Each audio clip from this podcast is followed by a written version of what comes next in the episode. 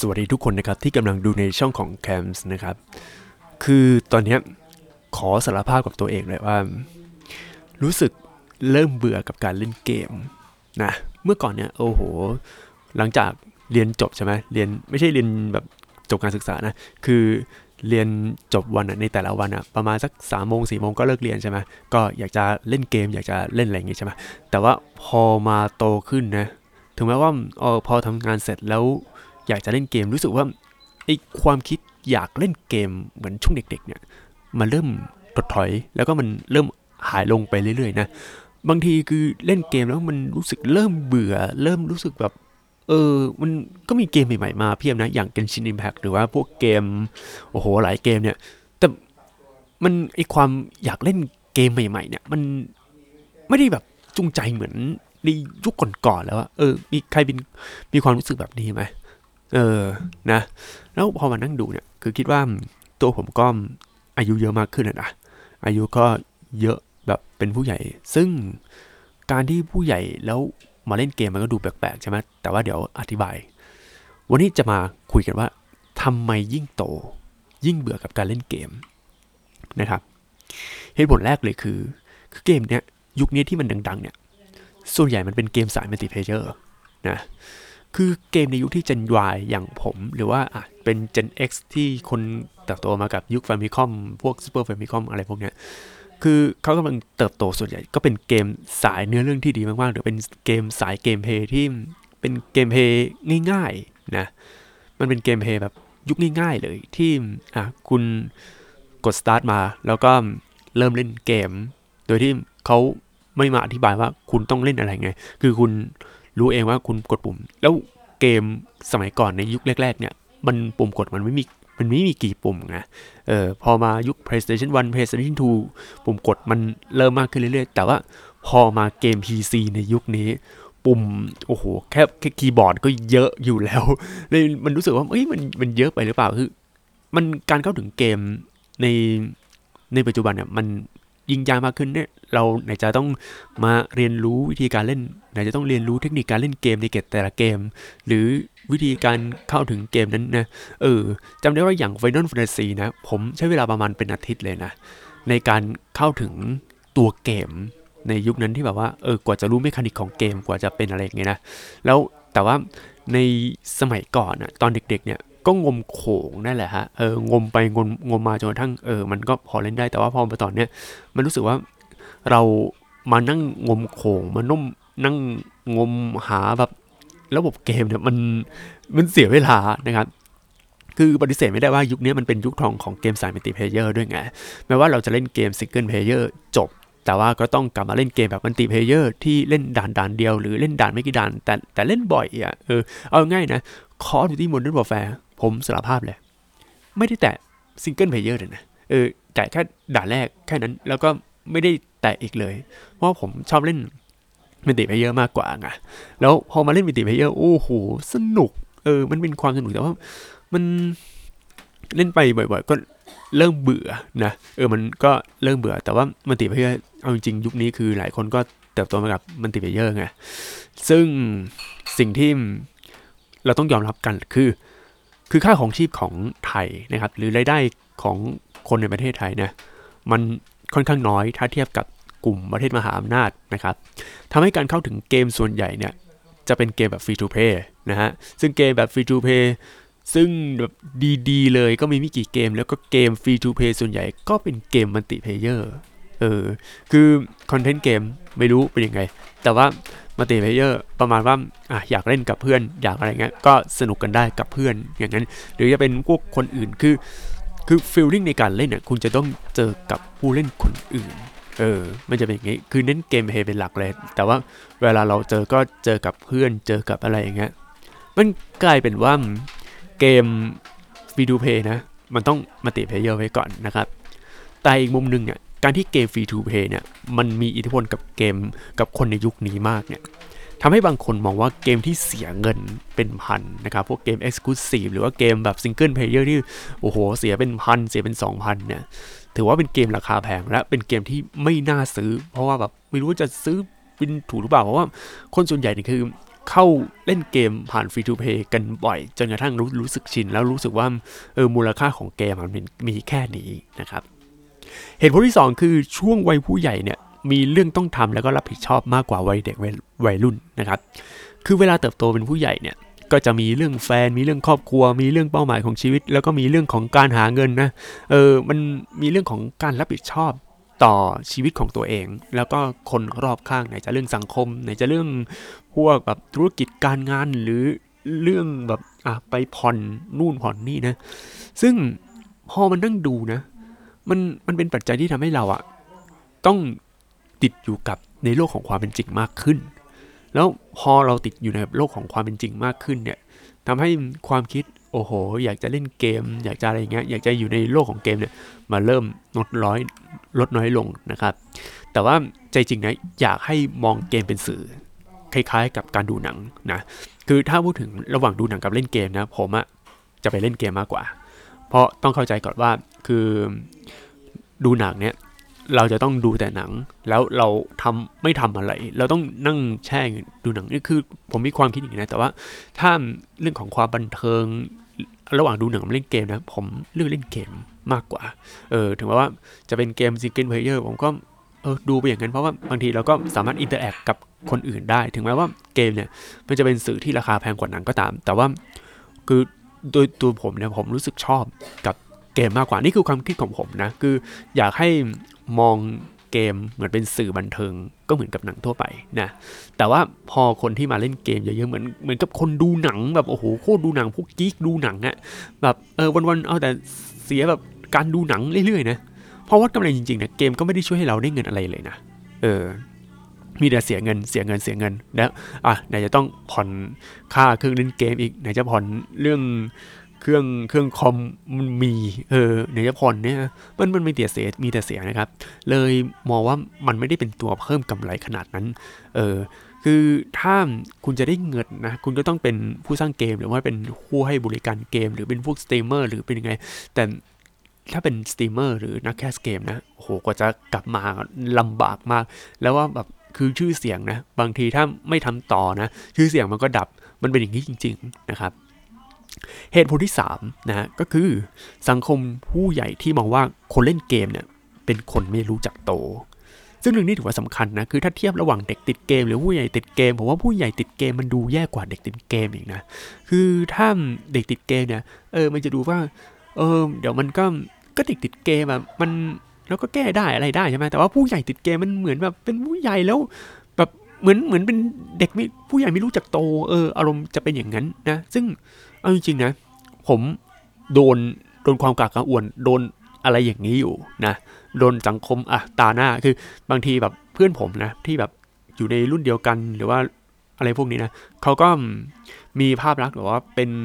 เจ้าของกิจการ หรือว่าเป็นพนักงานประจำที่แบบ โอ้โหเป็น specialist ในด้านนั้น เป็นเซลล์ที่เก่งกาจเป็นนักวิศวกรที่โคตรเก่งนะ แต่พอมาดูผม ผมเล่นเกม ผมแบบโหทำคอนเทนต์เกม เอาจริงๆ คือภาพลักษณ์มันก็เหมือนคนอ้วนๆ คนหนึ่งที่อะวันๆ เอาแต่เล่นเกมวันๆ ไม่สนใจอะไรอย่างอื่น เออวันๆ ไม่มีความรับผิดชอบ เอ้ย บางคนคิดอย่างนี้จริง ๆ นะครับ บางคนคิดอย่างนี้จริงถึงแม้ว่าในยุคนี้นะ พวกคน Gen Z นะครับ ก็จะแบบ ยอมรับเรื่องเกมแล้ว แต่ว่าในวัยผมอย่าง Gen Y บางคนเนี่ยเขาไม่ได้เติบโตมากับการเล่นเกม เขาเติบโตมากับเรื่องแบบการทำงานทำอะไรอย่างนี้นะ ซึ่งเขาบอกว่าเกมอะมันเป็นของเล่นอย่างหนึ่งนะครับ น้อยคนที่จะบอกว่าเออเกมเนี่ยมันมันก็เป็นสื่อทั่วไปเหมือนกับสื่อดูหนังดูดูอะไรอย่างเงี้ยแต่ว่ามันมันน้อยนะในสำหรับรุ่นผมนะครับ คือคือโดยเฉพาะผู้หญิงผู้หญิงเนี่ยถ้าแบบผู้หญิงเจนวายแล้วก็อะมาพูดถึงเรื่องเล่นเกมนะไม่ค่อยเข้าถึงเยอะ อันนี้อันนี้ต้องทำใจนิดนึงนะครับ คือถ้าไม่โกหกกันเลยเนี่ยเออสำหรับคนเจนวายเนี่ยเขาจะให้ค่ากับคนที่เป็นเจ้าของธุรกิจหรือคนที่ทำอาหากินที่มันดูมันคง ยิ่งค้าขายยิ่งดูดีนะแต่พอมาเรื่องเกมก็อย่างที่ผมบอกอะมันคือคือถ้าอยากจะทำเรื่องสายเกม คุณจะต้องเป็น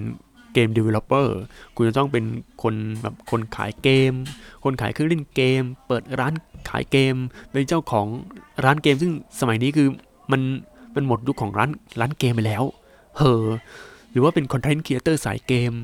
เนี่ยคือเขาจะให้ค่าแบบนี้มากกว่านะซึ่งทุกวันนี้ที่ทำเป็น content creator สายเกมเนี่ยเออผมก็โอเคนะ แต่ว่าถ้ามาแบบเออเป็นคนแบบหุ่นไม่ดีแล้วก็ไม่ดูแลตัวเองแล้วมาแบบเล่นเกมนะ มันมันดูไม่ค่อยดีอะ่ะเออ มันยังแบบบางทีคือ บางคนเขาโดนอะไรอย่างนี้มากๆนะเขาก็ต้องอะไปฟังพวกแนวแนวคลิปแนวพัฒนาตัวเองเขาก็บางคนก็เลิกเล่นเกมไปเลย ก็มี เพราะว่าส่วนใหญ่นะผมไปดูพวกคลิปการพัฒนาตัวเองเนี่ยเขาจะทำตัวเองให้แบบมีเป้าหมายมีอะไรของชีวิตอะไรอย่างเงี้ยซึ่งเนี่ยมันเป็นมันเป็นแพทเทิร์นอย่างนี้เขาไม่ได้มีพูดถึงเล่นเกมเลย เออ เลยแบบบางคนก็เลยเลิกเล่นเกม แล้วก็ไม่รู้จะเล่นเกมไปทำไม เพราะว่าในยุคนี้ก็หาเงินยากอยู่แล้ว แล้วก็เกมแล้วก็ราคาแพงอยู่แล้ว เออ มันไม่ใช่ทุกคนที่จะสามารถเข้าถึงตัวเกมได้ ก็กลายเป็นว่ายิ่งโตก็ยิ่งเบื่อกับการเล่นเกมนะครับ อันที่4นะฮะ ก็เป็นเรื่องของเกมแฟร์ชายที่เติบโตมากับตอนเด็กๆนะครับ ติดความกระอักกระอ่วน ความกระอักกระอ่วนในที่นี้คืออะไร ก็มันจะเป็นพวกแบบพวกเกม ของ Konami อย่างนี้นะฮะ แล้วก็เกมของ Capcom บางเกมนะครับ อะ Konami มีอะไรบ้างอะ Konami ก็จะเป็นพวกเกม Castlevania หรือว่าพวกเกม Twin B หรือพวก โอ้โห มีหลายเกมคอนท่าอย่างนี้ หรือเกม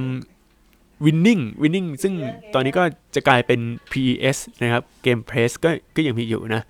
คือเกมบางเกมเนี่ยเขาก็พยายามจะแก้ไขนะ เออ คือแก้ไขแบบว่าเรา จะทำยังไงดีกับแบบแฟรนไชส์มาอะไรอย่างเงี้ยนะ แต่ว่าพอมาแฟรนไชส์เนี่ย มันก็เติบโตคือคือต้องเข้าใจก่อนว่าแฟรนไชส์บางแฟรนไชส์นะ ระบบเกมเนี่ยมันเป็นระบบที่มันคลาสสิกไปแล้วอะแบบคือคลาสสิกในที่นี้คืออะไรรู้ไหมคือมันเป็นระบบที่เก่าแล้ว แล้วพอมาใช้ในปัจจุบันนะ มันก็ไม่ได้ใช้แบบเต็มที่ มัน โหจะเอาตัวเกมแบบสไตล์คอนท่ามาแล้วก็มามาเล่นมาขายนะ มัน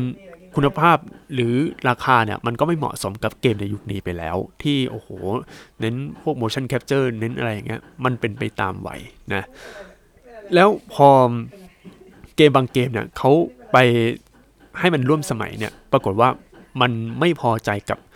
คนเก่าคือ มันจะมีเรื่องของ generation clash แล้วก็มีเรื่องความเหลื่อมล้ำทางเรื่องของ generation ของคนเล่นเกมด้วยนะครับ ซึ่งบางแฟรนไชส์เนี่ยเขาก็ทำอย่างเงี้ยไปรอด แต่บางแฟรนไชส์ก็ไปไม่รอด เพราะว่าต้นทุนกับกำไรบางทีมันก็ไม่สอดคล้องนะครับ ก็ดูดิ โอ้โห เกมสมัยก่อนเดอาจจะลงทุนไม่ได้เยอะอะไรมากมาย แต่ว่าพอมาสมัยนี้เนี่ยจะต้อง motion capture เนี่ยจะต้องจ้างคนเขียนบทเนี่ยจะต้องไปลงทุนหาพื้นที่จริงแล้วไปถ่ายรูปถ่ายรูปถ่ายนู่นถ่ายนี่เพื่อแบบเอาภาพจริง ๆ คือเหมือน เอาสิ่งที่อยู่ในโลกความจริงแล้วเอามาใส่ในเกมอะไรแบบเนี้ยอย่างเช่น Assassin's Creed ภาคต่างๆ นี่โอ้โห พอเข้ามา แทบจะทุกที่นี่จะเป็นทางที่เข้าออกเข้าออกแบบ Open World อย่างเต็มที่ เนี่ยคือบางคนทำแล้วมันไปรอดนะครับ แต่ว่าบางแฟรนไชส์ก็ไปไม่รอดจริงๆ ตัวนี้ก็ต้องปรับตัวไปปรับตัวมานะครับ เลยทำให้พวกแบบคือบางคนคนที่เป็น นักเล่นเกมใหญ่ๆ อย่างเราๆเนี่ยที่แบบอายุเยอะแล้วเนี่ย แล้วอย่างที่อยากจะเล่นเกมในยุคนี้เนี่ย คือส่วนใหญ่เราเติบโตมากับเกมที่มันเป็นอย่างเงี้ยแพทเทิร์นเดียวกับในยุค PlayStation 1อะ PlayStation 1ที่แบบเป็น RPG แบบมี turn based มีอะไรอย่างเงี้ย หรือจะเป็นเกมแนวต่อสู้ที่มันเป็นแบบสไตล์ PlayStation 1อะแล้วพอมาในยุคนี้ซึ่งเป็น Play 5มันมันพัฒนาไปมากอะ เอออารมณ์เหมือนอะไรรู้ไหมมันเหมือนเราเคยฟังเพลงแนวร็อกคือคืออย่างตัวผมเนี่ยยิ่งประมาณมอต้นอยู่ช่วงยุค 2000 นะ 2000ถึง2010 เนี่ย ยุคนั้นจะเป็นยุคที่เพลงร็อกนี่ดังมากเลย อย่างเช่นวง Crash อย่างเช่นวง Body Slam Retrospect วง Potato อะไรพวกนี้เนี่ย คือผมเติบโตมากับในยุคนี้นะครับ แต่พอมาในยุคนี้ก็จะเป็นพวกเพลงแนวแรปแนวแบบมีการท่อนแรป ต่างๆ นานาแล้วมีเสียงร้องเนี่ย คือแล้วเด็กสมัยนี้เขาก็ร้องเพลงแบบแนวแนวแรปเก่งนะพี่เดือบยุคผมนี่โอ้โหเป็นเพลงสายล็อกไปนะครับเนี่ยคือความมันเติบโตมาต่างกัน แล้วพอเติบโตเติบโตมาต่างกันเนี่ยมันเริ่มแบบเริ่มไม่เข้าใจแล้วนะถ้าจะเอาแบบเออเอาเพลงล็อกแล้วก็มาทำเป็นเพลงแรปในยุคนี้มันอาจจะเข้ากันยากนิดหนึ่งแล้วแบบเอ้ยมันก็ไม่ใช่นะเลยทำให้คนบางคนเนี่ย เริ่มจะมองว่าเกมเนี่ยมันไม่เหมือนเดิม เพราะว่าแนวฮิตเนี่ยมันเป็นแนวที่มันไม่ใช่แนวเหมือนเมื่อสิบปีก่อน มันเป็นแนว multiplayer กันอะไรพวกนี้บางคนก็เราไม่ได้กับ multiplayer ไงเขาก็ต้องเลิกเลิกเล่นไป มันไม่เหมือนเดิม แต่ถ้าสมมุติอยากจะเล่นเกมนะ อย่างมากก็อาจจะซื้อพวกเครื่องเกมเล็กโทรเกมแบบไอ้มินิมินิทั้งหลายนะฮะ แล้วก็เอามาเล่น แต่ว่ามันเล่นเพื่อแบบคลายความคิดถึงแค่นั้นเองนะครับ แต่ทีนี้บางแฟรนไชส์ที่อยู่มานานๆก็รักษามาตรฐานของตัวเองได้ดีนะครับแต่ยิ่งออกแบบปีต่อปีเนี่ยทำให้ตัวเกมมันมีแต่คอนเทนต์ที่ไม่แปลกใหม่นะครับ อย่างแรกเลยคือ Call of Duty ซึ่งตรงนี้เดี๋ยวผมจะทำคลิปแยกเกี่ยวกับความกากระวนของ Call of Duty นะ เพราะว่าเรื่องนี้มันต้องคุยกันคือคือผมผมสงสัยเลยทำไมออกภาคแต่ละภาคทำไมมันต้องโดนด่าเออแทบจะทุกภาคเลยอะ ย้อนไปช่วงปี 2015 อะ มีเจ็ตแพ็คมีแบบกระโดดแบบวูดวูดสตัมอะไรอย่างเงี้ย คนก็ด่า ปี 2016 คนกดดีสไลด์บานเลย ก็มีบูทจัมแล้วตัวเกมแบบโอ้โห พอมาปี 2017 อะ กลับมา World War II คนก็ด่าก็กลับมาสงครามโลกยังไง พอมา 2018 อะ ไม่มี single player ก็ด่าอีก พอมา 2019 โอ้ คนก็ ชมส่วนใหญ่คนชม แต่ว่าสุดท้ายคนเล่นเก่าๆ ก็ด่าเพราะว่าอะมี SBMM มีเรื่องไหนพอมาปี 2020 อย่าง Back of โควอคนก็ด่าตัวเกมไม่สวยคือ มันมันมีแต่คนด่าแล้วคนส่วนใหญ่ที่ด่านะ ผมดูแล้วก็เป็นคนที่เล่นจริง ๆ แล้วก็มันมันซ้ำซากคือมันออกแบบเป็นปีต่อปีนะ เออแฟรนไชส์มันคือเหมือนแฟรนไชส์มันเติบโต มันมากกว่านี้ไม่ได้แล้วอะเขาก็ต้องหยุด ซึ่งเรื่องนี้เดี๋ยวผมจะคุยกันในคลิปเกี่ยวกับความกักกวนของเกม Call of Duty แล้วเดี๋ยวจะชี้แจง เพราะว่าตอนนี้เดี๋ยวต้องรวบรวมเรื่องข้อมูลก่อนนะ เออ คือจะว่าไปเนี่ยในในคลิปนี้คือผมเขียนสคริปต์เลยนะ แล้วก็มันไม่ใช่เป็นสคริปต์แบบ เออ เป็น ผมต้องอ่านทีละคำทีละคำทีละคำคือเป็นสคริปต์แบบเขียนแค่หัวข้อ แล้วก็หัวข้อย่อยเฉยๆ แต่ว่าไม่ได้เขียนโอ้โหยาวยาวเหยียดนะครับ จะได้แบบอิมพอไวส์อะไรได้ครับ อีกเรื่องหนึ่งซึ่งเป็นเรื่องสุดท้ายแล้วนะครับก็คือการหากินกับเกมที่ได้เงินเป็นกอบเป็นกำเนี่ยทำได้ลำบากนะครับเพราะว่าพอพูดถึงผู้ใหญ่พอพูดถึงการหาอาชีพเล่นเกมของของผู้ใหญ่นะมัน มันต้องเป็นเงินเป็นทองอะเออ คือบางคนอยากเป็นสตรีมเมอร์อยากเป็น content creator สายเกม อยากเป็นนักกีฬาอีสปอร์ตแต่ว่าเส้นทางเหล่านี้มันได้เงินยากมาก คือคนได้เงินเป็นล้านเอาจริงๆก็มีไม่กี่คน แล้วคนที่แบบโอ้โหได้เงินเป็นล้านก็แบบออกสื่อออกนู่นออกนี่แล้วคือคือเหมือนดาราแล้วแบบแต่ว่าเรามาดูดิคือกว่าจะ audition ได้นะคือโลกของเกมนะมันมันยากยิ่งกว่าเรื่องดาราอีกนะคือดาราเนี่ยก็จะมีการ audition ประมาณประมาณพันคนหมื่นคน แล้วพออะไม่ได้ใช่ไหมเราก็ไปอีกไปไปในนี้ต่อ แต่ว่า คือแต่ว่าดาราเนี่ย ดาราเนี่ยโลกของเรื่องดาราหรือว่าพวกแบบไปประกวดแนวแนวแนวแนวอะไรแนวแนวนักร้องหรือดารานะ ต่อให้คุณได้อันดับห้าได้อันดับ 4 แต่ว่าถ้าคุณสวยถ้าคุณมีความเป็นตัวของตัวเองคุณก็ยังได้งาน แต่ว่าถ้าเป็นโลกของกีฬาอย่างพวกอีสปอร์ตพวกเล่นเกมนะ มันมันส่วนใหญ่จะเป็นทีมมากกว่า แล้วก็เวลาพูดถึงทีมก็จะเป็นกลุ่มทีมทีมนั้นนะแล้วทีมที่พูดถึงนะ ถ้าเป็นอันดับ 2 ลงมาเขาก็เริ่มไม่มีการพูดถึงแล้ว คือมันยากแล้วทีมแต่ละคนที่เข้ามาก่อนจะคัดเลือกโอ้โห มันก็เยอะ เยอะแบบมันการแข่งขันคือสูงมากนะครับคือคือสูงจริงเลยแบบมันจะได้เงินเยอะนะครับ แต่ที่พอพูดถึงเรื่องสตรีมเมอร์นะ ถ้าแบบเออเข้ามาเอาจริง ๆ นะ คือถ้าลงทุนเป็นสตรีมเมอร์โอ้โหเสียเงินเยอะนะ บางคนโอ้โหที่เห็นแบบโอ้โหคนเล่นเก่ง ส่วนใหญ่ก็เป็นพวกเป็น pro player เก่า แล้วก็เขาก็มีตังค์แล้วก็เอามาลงทุนเป็นสตรีมเมอร์อะไรอย่างนี้แทนนะครับ ถ้าบอกโอ้โห เป็นคนธรรมดาทั่วไปแบบชอบเล่นเกมแล้วอยากเป็นสตรีมเมอร์นะ ลงทุนเยอะนะ เออ ต้องเสียเงินเยอะ พอสมมติยังยังตู้ผมเนี่ย เอาจริงๆคือ set set ผมมันก็เป็นเซตแบบกากๆง่อยๆอยู่ตอนเนี้ย เพราะว่ายังใช้ video capture card แบบอย่างแบบ มันไม่ใช่ดีอะไรมากแล้วตัวเครื่อง stream ก็เครื่องก็ไม่แรงมากพอมันกระตุกกระตัก ถ้าแบบสมมติผมไป stream ตัวเครื่องแบบพันแปดสิบ p อย่างเงี้ย เออมันเป็นอย่างนี้จริงนะ มันคือมันมีเรื่อง factor เยอะนะ แบบมันคือคือจะบอกว่าในโลกของเกมนะ ในยิ่งโตนะ มันยิ่งเหมือนแบบฟูทางให้กับคนที่อายุไม่เกินสามสิบ อันนี้นี่พูดพูดตามตรงนะ คือถ้าพอมาอายุ 30 แล้วมาเป็นเรื่องของเกมคือคือคุณจะต้องเป็นพวกโค้ชหรือว่าเป็นพวก game developer ไปแล้วนะครับ หรือว่าพวก game stream คือเป็นแบบทำ content สายเกม แต่ว่าถ้าเป็นคุณแบบนักเล่นเกมเฉยๆ ธรรมดา มันก็ไม่ได้นะ เลยนี่คือสาเหตุว่าทำไมยิ่งโต ยิ่งเบื่อกับการเล่นเกม ถ้าจะสรุปนะครับ เดี๋ยวย้อนไปสรุปนิดนึงก็คือเกมยุคนี้ที่ดังๆเนี่ยมันเป็นเกมสายมัลติเพลเยอร์แต่ว่าเราอะเติบโตมากับเกมสายเนื้อเรื่องนะอย่างที่ 2 คือช่วงวัยผู้ใหญ่เนี่ยมันมีเรื่องต้องทำแล้วก็รับผิดชอบมากกว่าวัยเด็กและวัยรุ่น อย่างที่ 3 คือสังคมผู้ใหญ่ที่มองว่าคนเล่นเกมเป็นคนมีลูกจากโต 4 คือเกมแฟรนไชส์ที่เติบโตมาตอนเด็กๆเนี่ยมันเริ่มติดความกากระอ่วน แล้วก็อันสุดท้ายก็คือ การหากินกับเกมที่ได้เงินเป็นกอบเป็นกำทำได้ลำบาก อันนี้อาจจะยาวนิดนึงประมาณ 20 กว่านาทีนะครับ แต่ว่าอยากให้ฟังกันเพราะว่าเออมันเอาแบบรวดเดียวเลยนะครับ ยิ่งตกยิ่งเบื่อกับการเล่นเกม ไงก็ขอบคุณที่รับฟังกันนะครับ แล้วก็ขอบคุณที่ที่ที่ดูเกมเพลย์ของผมแบบเกมดูแบบยาวๆเลยนะครับ โอเค เดี๋ยวไปก่อนนะครับ สวัสดี